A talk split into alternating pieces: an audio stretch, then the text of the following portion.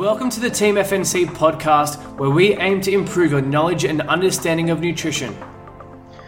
So, a while ago, I did a seminar, and the owner of RX Smart Gear Australia, Dan, was there. And during his part of the seminar, he spoke about something called the five P's. Now, the five P's stands for practice, parts, promotes, perfect performance. And this is a term that's used in skill development. And if you've been following, you know, Fortitude for a while, you'll know that we quite often like to refer to nutrition as a skill. And in its most simplest form, nutrition is just controlling the food and drink that goes in your mouth.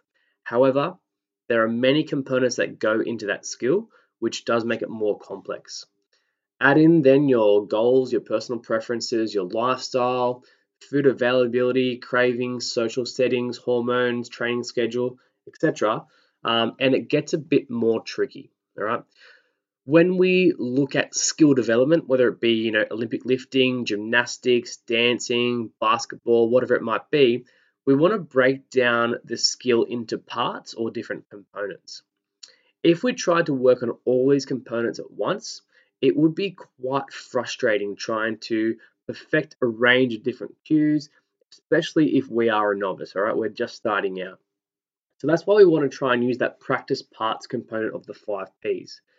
And once you've nailed one part, then move on to the next. So it's the same with nutrition, right? Don't try and change all your meals at once. Practice parts of your diet, okay? It might be the first thing you work on is adding some veggies to your diet. It could be having two serves of fruit. It could be working on drinking a minimum of two liters of water per day. It could then be having a protein source at each of your main meals. Okay. So, really just ticking off one part at a time rather than trying to work on all these things at once because it can become quite overwhelming and challenging. If you then thought about some areas where you do want to improve, start with the low hanging fruit, okay? The one that you're most confident in making a positive change. Whether that be like taking your lunch to work, or adding protein to breakfast, or drinking more water, or avoiding caffeine after 3 p.m. Whatever you choose, just pick that one thing, all right?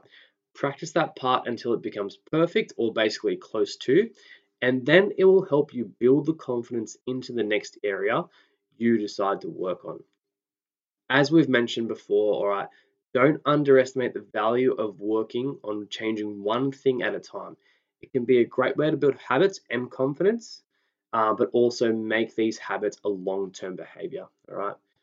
And like I always like to say, if you work on one thing every week for eight weeks, you're far further along than if you try and change five things all at once and burn out after five weeks. Okay. So really consider that one thing at a time. And just to, to recap the five P's practice parts promotes perfect performance. Now, do you want to find a way of eating that's based on your goals, lifestyle, and personal preferences?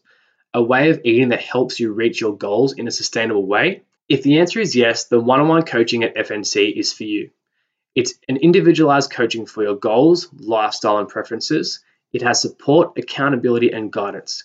It includes weekly email check ins, fortnightly video calls, 12 weeks of nutrition education, access to the Team FNC online community, and the FNC recipe book.